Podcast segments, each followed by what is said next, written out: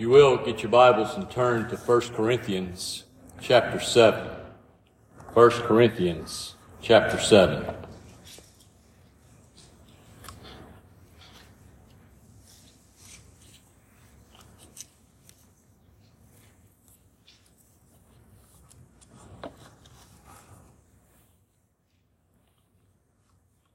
Lord, give us Christian homes.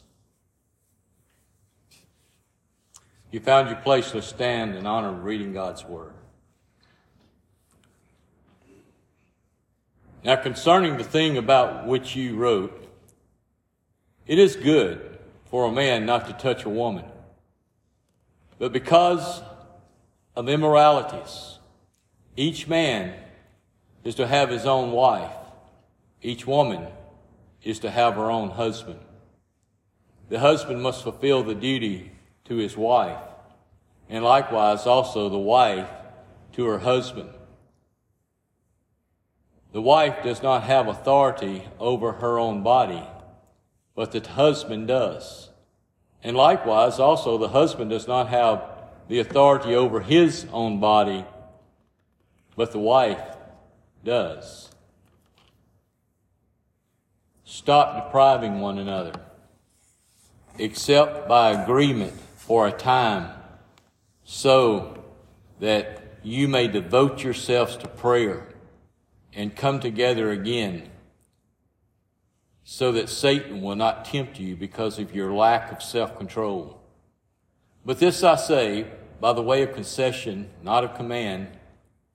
Yet I wish that all men were even as myself am However, each man has his own gift from God, one in this manner and another in that. Father, we ask that you'd bless this word today, Father. God, do not let it to be my words, but let us hear your words, Father. We pray and ask in Jesus' name. Amen. You may be seated. That's an appropriate song for this message is let us have Christian homes. In Paul's day, especially in Corinth, there were all kinds of problems. Paul, an apostle, came to Corinth and he started a church there. They probably called it the city before he came there, Sin City. Everything goes in Corinth. It was in a Greek culture. And most likely a, a lot of culture, as we've seen last week in his teachings of immorality, advising the Corinthian believers to flee from it. There was marital trouble reflected in the morally corrupt society in which the, they lived, which they had not fully separated their lives from. Their society tolerated fornication. It tolerated adultery. It tolerated homosexuality. It tolerated polygamy and concubinage. Remember, the intimacy between a woman and a man only in marriage. And it was one man and one woman. The society is so corrupt and sinning against the God ordained way for marriage. The sexual sins of that day were corrupt and destructive. And it is that way today. Not just here in the United States, not here just in the state of Louisiana, not here just in Ouachita Parish, but here in Monroe and West Monroe and Sterlington and the surrounding little towns about us. This corruption runs wild. Lord, give us Christian homes. God, the Creator. He knows what's right. And He wants us to live right with the right mindset, with the right thinking, to live a holy life. For it is the best way. We must take instructions from our Creator. He knows more than we can ever imagine. He made us.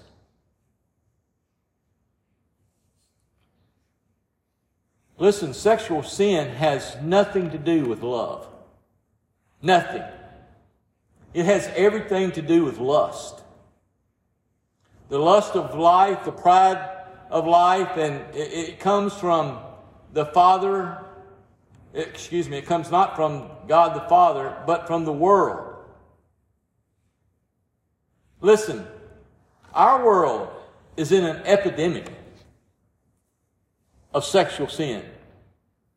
And I will tell you that because everybody does it and makes no, and others don't make no deal of it. It's sick.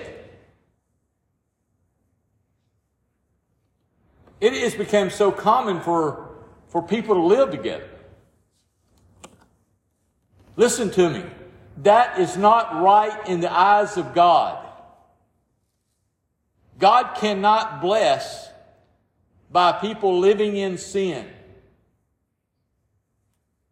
And it's not his fault. It's the fault of the ones who's living out of his will.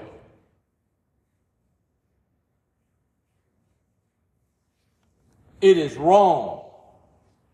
It's perverted. God made marriage for a glorious celebration between a woman and a man in order to procreate.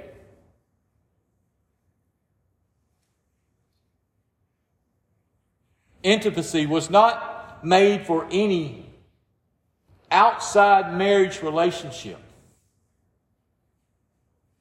It is for a couple who fall in love, who get married, and the two become one flesh. Today, in our so called free world, mankind thinks it's okay to shack up, to, to live together, and live in lust. They're wrong. God calls it fornication. You, you will not find this on any popular opinion poll.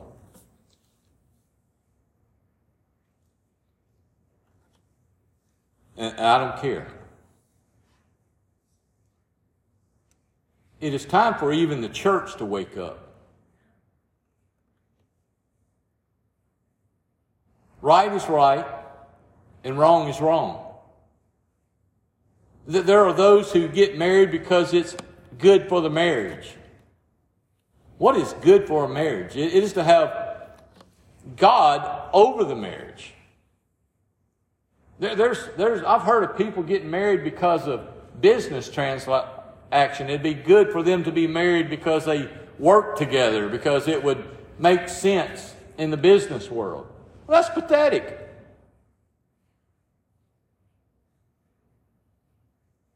We get married because we love someone, because God has created a love in our heart for someone else that we want to spend the rest of our lives with.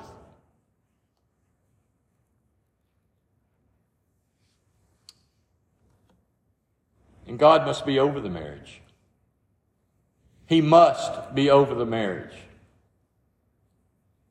Listen, this fleshly, fleshly love that we can have, it can't stand the storms.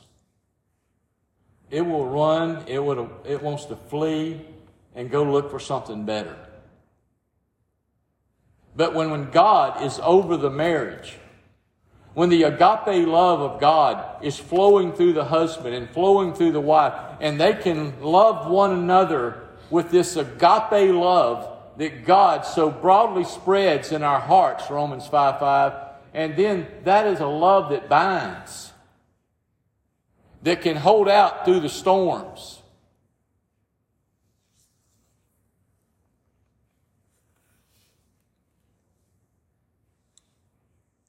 When God created man, back in Genesis 1:27, and he explained in Genesis 2:18, it is not good for the man to be alone. I will make him a helper suitable for him. And in chapter 2, verse 22, it says, The Lord God fashioned into a woman the rib which he had taken from the man and brought her to the man. Verse 24, he says, For this reason, a man shall leave his father and mother and be joined together with his wife, and they shall become one flesh. When intimacy is done God's way, it is so much more special. There, there is a union of love. It, it has so much meaning. It is so real. It is not an experience here and gone, but a union of the two becoming one. The gift is in a godly marriage.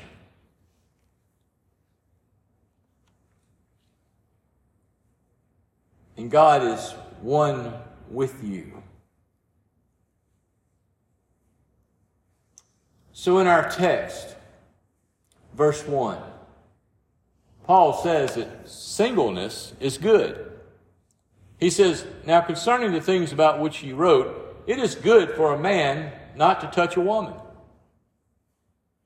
And it's singleness. Paul, Paul here is saying singleness is good, but not that it is the only good condition, but as long as you're a single person and abstinent from sexual relationships, Paul is saying you do not have to be married. Paul is saying you, uh, it is good as long as you are not tempted. He, he did not say it would make you a more spiritual person, that you would be more acceptable to God by being single. He just said it, it's good.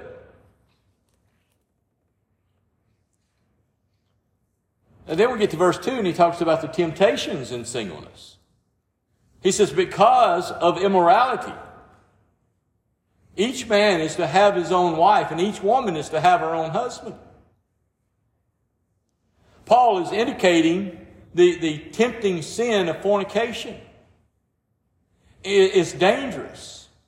For those who are single, the desire can be very strong, and, and, when unfulfilled, in the temptation, excuse me, in the temptation does not stand alone, but the worldly acceptance joins in saying, everybody does it.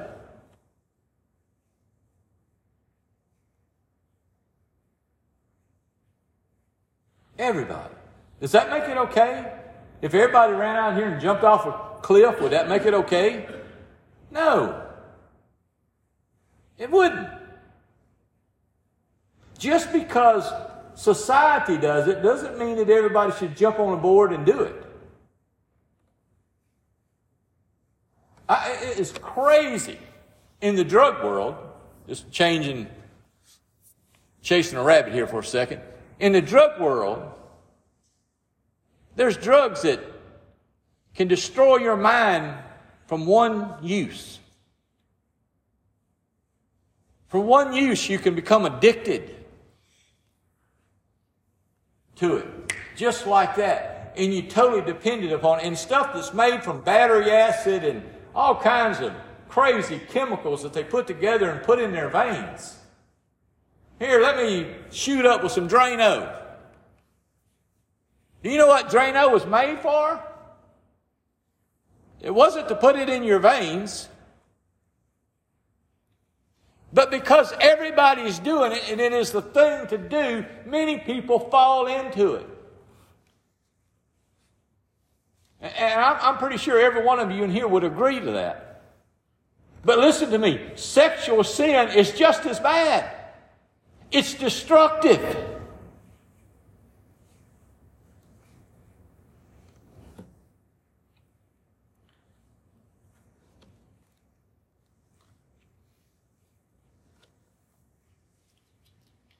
Again, marriage is for two to become one flesh and for procreation. It would embarrass her, but I would have Hannah to stand and show you what procreation is all about. because she's pregnant.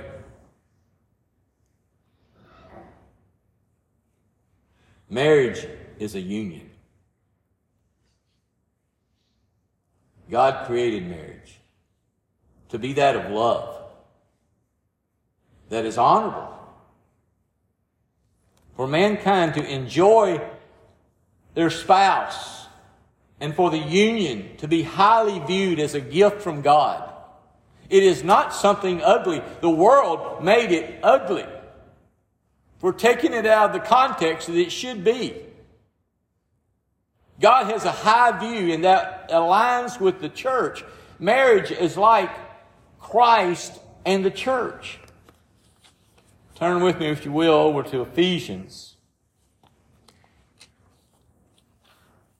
chapter 5, beginning with verse 22.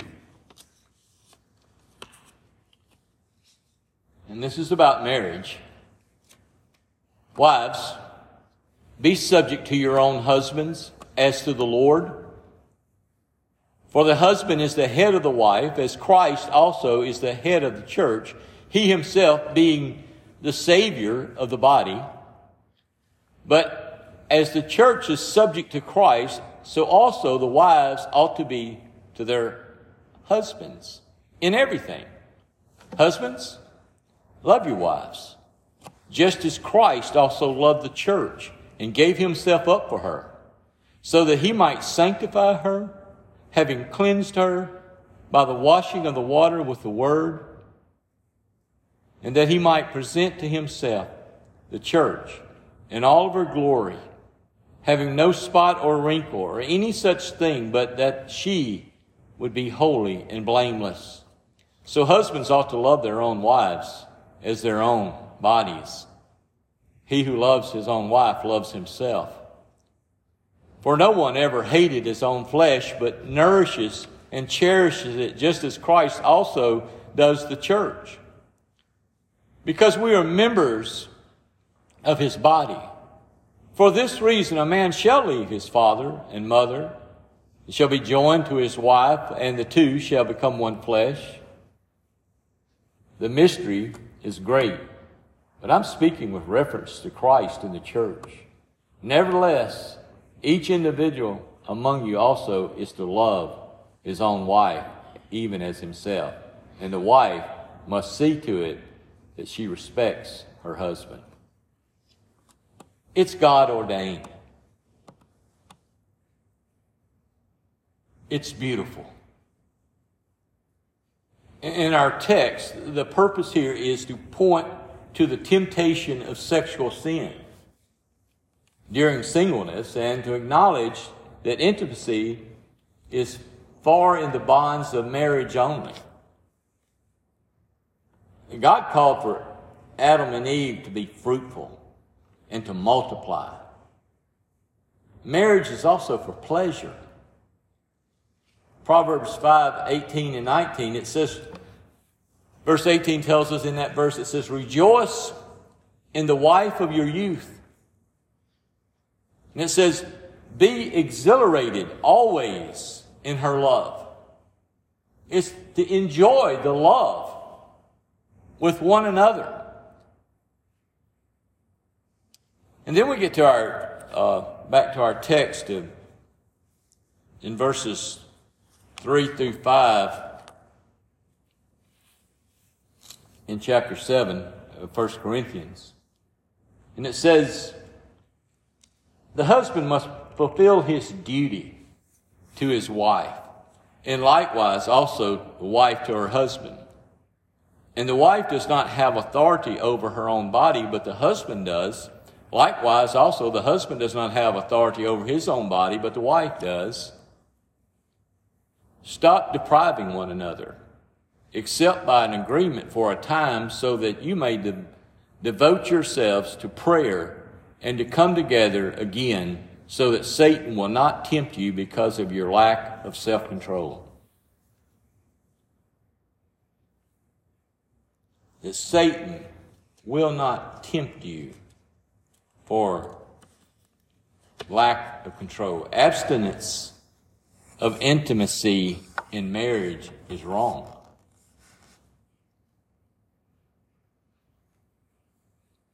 It's wrong. It should be an obvious truth in the Corinthian church. Undoubtedly, there was a, an erroneous belief in the spiritual superiority of total sexual abstinence. No, God created it for marriage. Married believers are not to deprive their spouse. The apostle made no exceptions to the instruction. He said the husband fulfill his duty to his wife, and likewise also the wife to her husband. God hold all marriage to be sacred. And he holds the intimacy between the husband and wife not only sacred, but proper and even obli- that they are obligated to one another. Paul makes it clear that physical relations within the marriage are simply a privilege and a pleasure and a responsibility.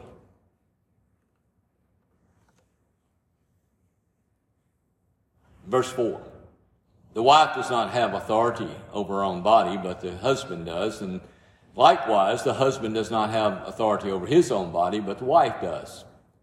God honors this expression of intimacy uh, and physical love relation within the marriage.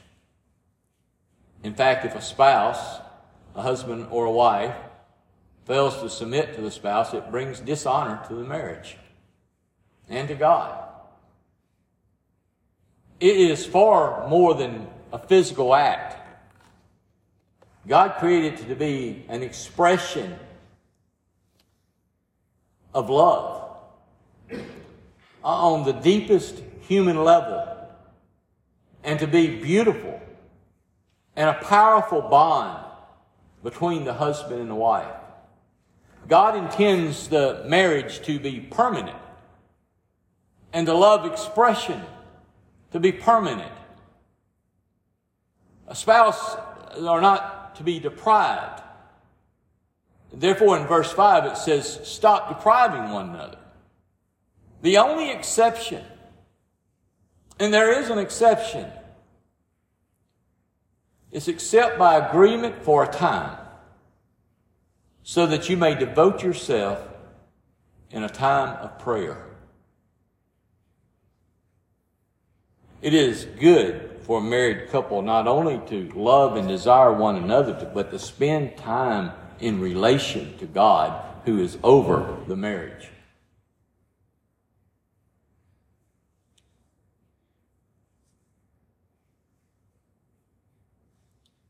God may give us a strong burden about someone, maybe about a ministry, a burden that requires our attention and concentrated prayer. Or it may may be a sin in our life that has caused us to fall, and we need time with God. Devote yourselves to prayer. Be totally devoted with, with and, and draw yourselves for a time of prayer. It is vital. It is vital that, to stay in tune with God. We continually need God over our marriage, and sin will corrupt that. In order to keep our focus and living for Him. You know, I, have heard things, you know, you, you, you share gifts at anniversaries and you share your love in special different ways and, and it's to keep the fires burning. God keeps the fires burning for eternity. Only God can do that. Roses that you get your wife, they'll fade, they'll die. And a cologne, maybe that you get your husband, it'll get empty and he'll stink.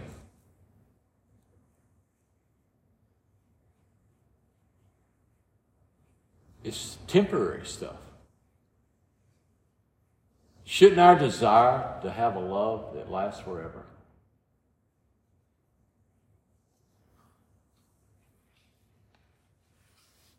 There are times in our life that when the storms come,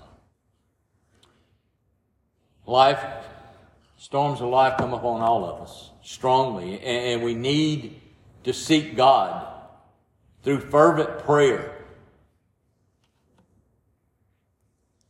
Spouses, husbands, and wives need to pray and seek God more than anything. However, Paul warns when the urgent need are past, the normal marital relations are to resume immediately. Husbands and wife then are to come together again and it is important to uh, the coming back together so that Satan will not tempt you because of your lack of self-control.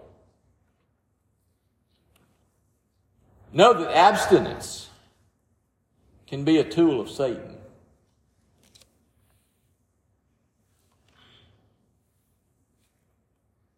Then Paul goes back to talking about a gift of singleness in verse 6 and 7. He said, But this I say by the way of concession, not a command. Yet I wish that all men were even as myself. Paul was single. However, each man has his own gift from God, and one in manner of this, and the other in that. Paul says basically, I have to admit by saying this, don't take it as a command, but I wish men were like me. However, I realize that I have a gift and not all men can be like me. So don't. When it comes to ministry, he has, Paul has, what he likes about it is he is an apostle, and when it comes to the ministry, he's totally sold out for God, and he, he he's able to go and do as God calls him, and he doesn't have the responsibility of a family. However, he didn't expect all men to be single. If a man or a woman has the gift of singleness, then he or she can live in contentment and joy in serving God. But if you're single and all you're, you're wanting is is a mate, and that's all that's on your mind, then it's not good. Obviously, that singleness has its benefits, but so does marriage. Has his has its great benefits of having children and raising them, and then seeing the family grow and multiply just as God ordained it to be. Christian love has its great advantages as well. Turn your Bibles to Matthew. Matthew 19.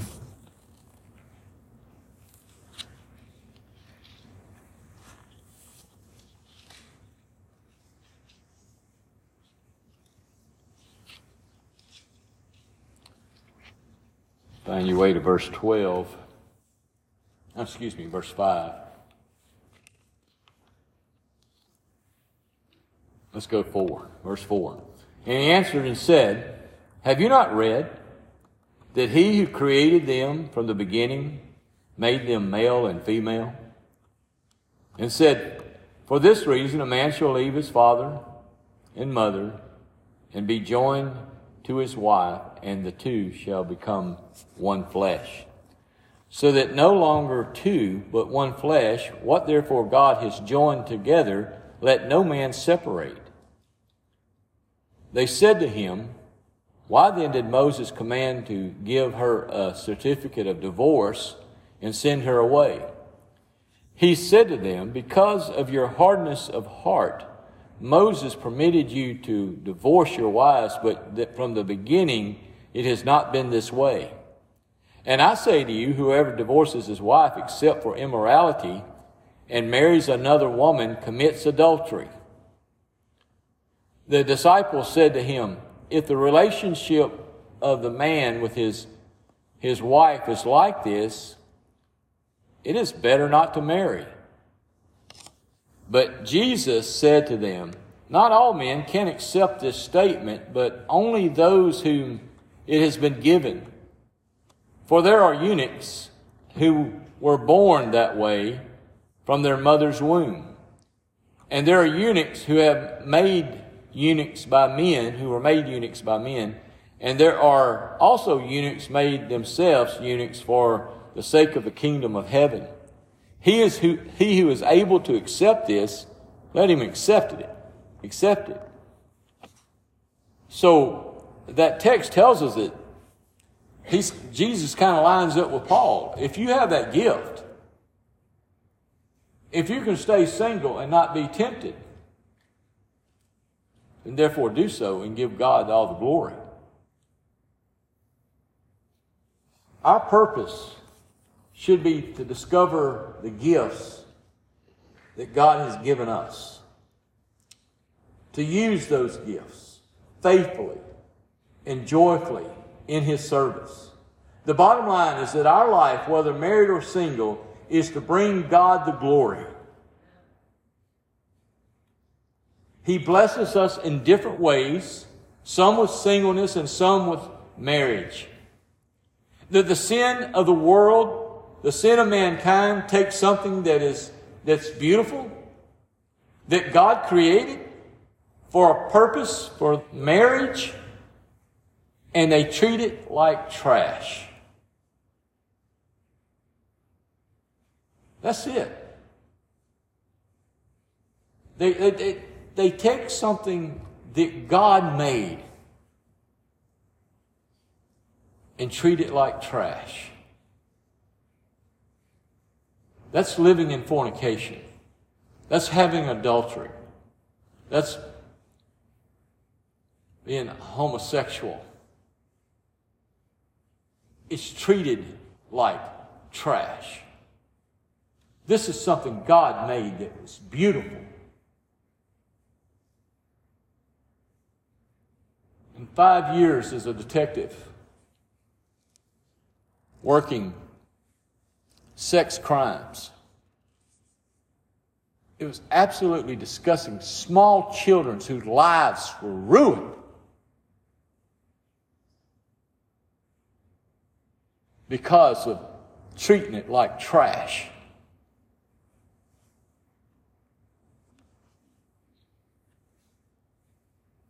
Young girls and young boys will never understand the beauty of it because someone threw trash on them. without God's help.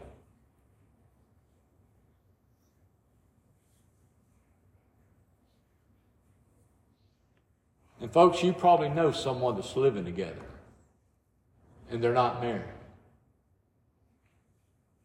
It's wrong. I don't care how sweet, how kind they are, it's wrong. It's wrong in the sight of God.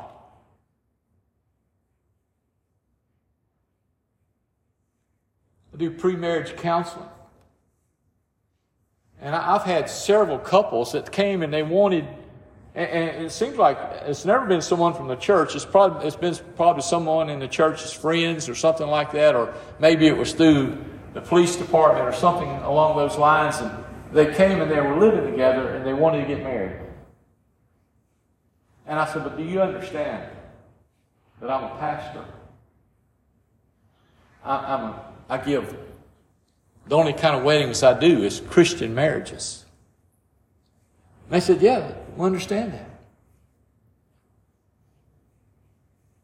And I said, Well, if you're living together, don't you know that you're living in sin?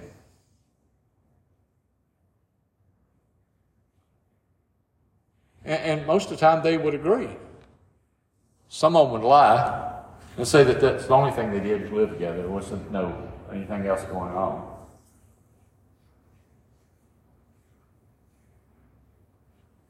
And I said, Well, I'll tell you what, your wedding's off for six months or so. Stop living together. Repent. Repent of your sin.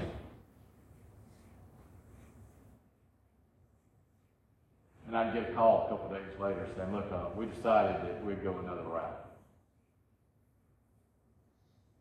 I did have one one time that it was they were pretty young. And when I got to that question, why do you want a Christian wedding when you're living in sin? And the girl started crying. She says, because I'm tired of living in sin. I married that couple. It was the right answer.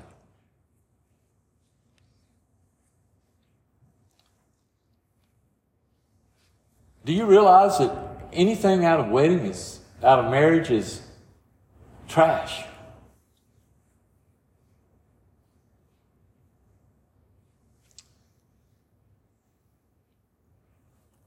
It's wrong. It's only right when it's contained in the boundaries of a husband and a wife in a loving relationship. Hebrews 13, verse 4. Marriage is to be held in honor among all, and the marriage bed is to be undefiled. For fornicators and adulterers, God will judge. God is serious.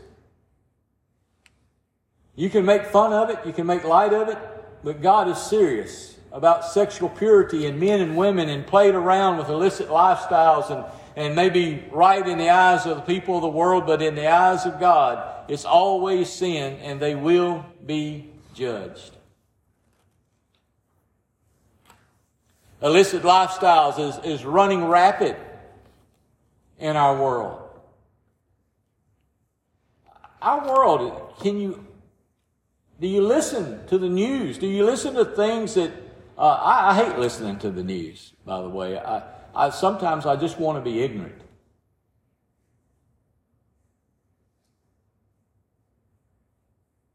It's about who you identify yourself as. They teach in elementary children in some schools that what well, they ask them, apart from their parents, what do you identify yourself as? And if, if if they say they're a kitten, well, they get to bring a litter box to school. How ridiculous is that? When is the church going to wake up and be bold for Jesus Christ and preach the gospel?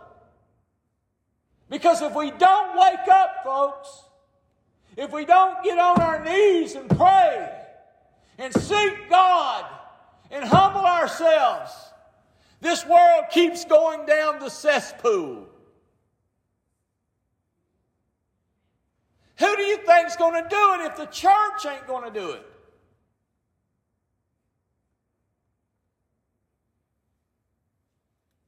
We need to get on fire for God and have a heart of God in us.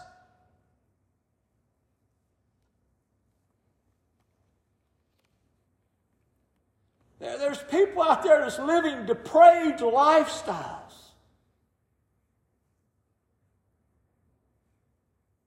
Go to Romans 1. Read chapter 1, and it says there come a time that God will turn them over to their depravity.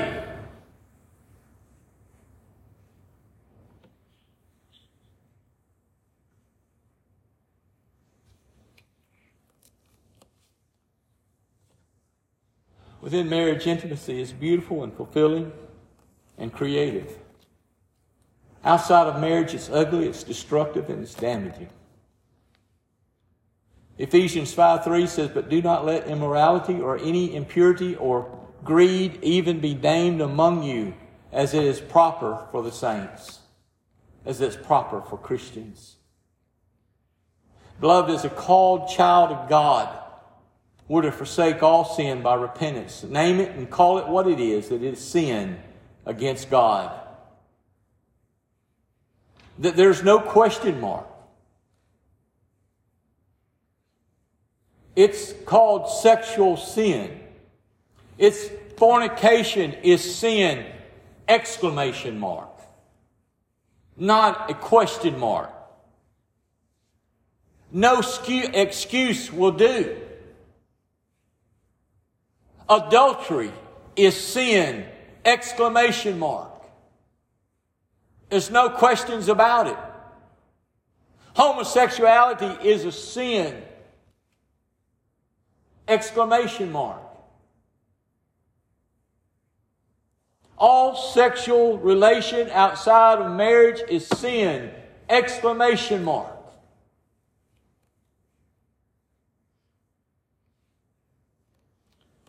But in the boundaries of marriage, in the loving relationship between a husband and a wife, enjoy. Enjoy. It's a gift of God. Know that sin is sin. And the wages of sin is death eternal.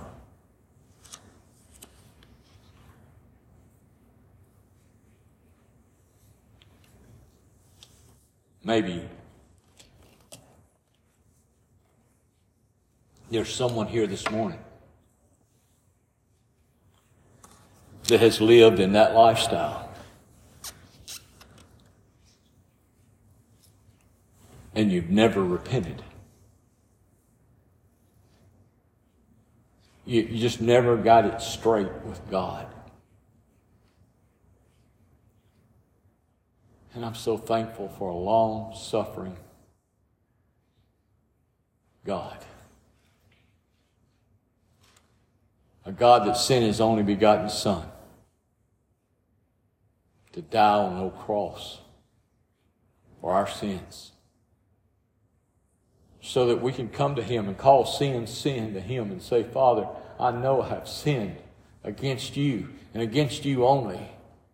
And I call out to you to ask you to forgive me of my wretched sins. And his word says he is faithful to cleanse you from all iniquity. All of it. Every bit of it. He can cleanse you. I heard of a young lady that was raped. And she walked around all the time doing this. And she went to church one night and she came forward and she was steadily doing this.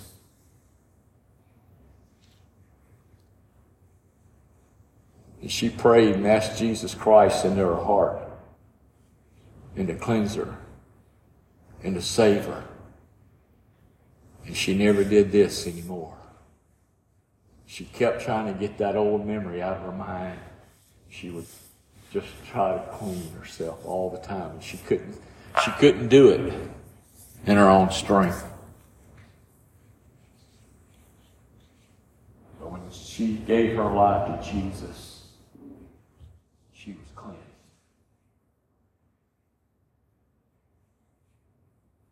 Folks, this is the world we live in. It was the world that Paul lived in. You know, I, I looked over this text, looked over this text, and said, Lord, you're giving me something pretty hard to preach. I have to stand up in front of the church and talk about sexual sin. But it's needed. It's needed. People some people, it's just like a drug addiction. When I brought the suspects in when I worked those crimes, that's exactly what I told them. I would say, you know, for an alcoholic can ever get help, he has to admit that he's got a problem. And sir, you have a sex problem, and before you can ever get any help, you got to admit it. I arrested a, a doctor, an MD, that had that problem, and guess what he did? He worked with drug abuse people and he told them the first thing they have to do. And I said, You tell them that, don't you? He said, Yeah, I do. I said, Well, I'm telling you that. You got a problem. And you know what it is. And he confessed.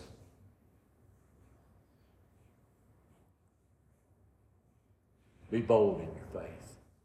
Be strong in your walk with Jesus. Don't think the things of the world are cute. Call sin sin. I invite you today to come to what I last week called prayer benches, where you can, God will hear you right where you're at. You don't have to stand during the invitation time. You can just bow and start praying. Pray for maybe sins in your life. Pray for sins in your friends, family life, and pray for the sins of this world. The church, we ought to pray. Father, I come to you and I thank you so much, God, for your goodness and your mercy.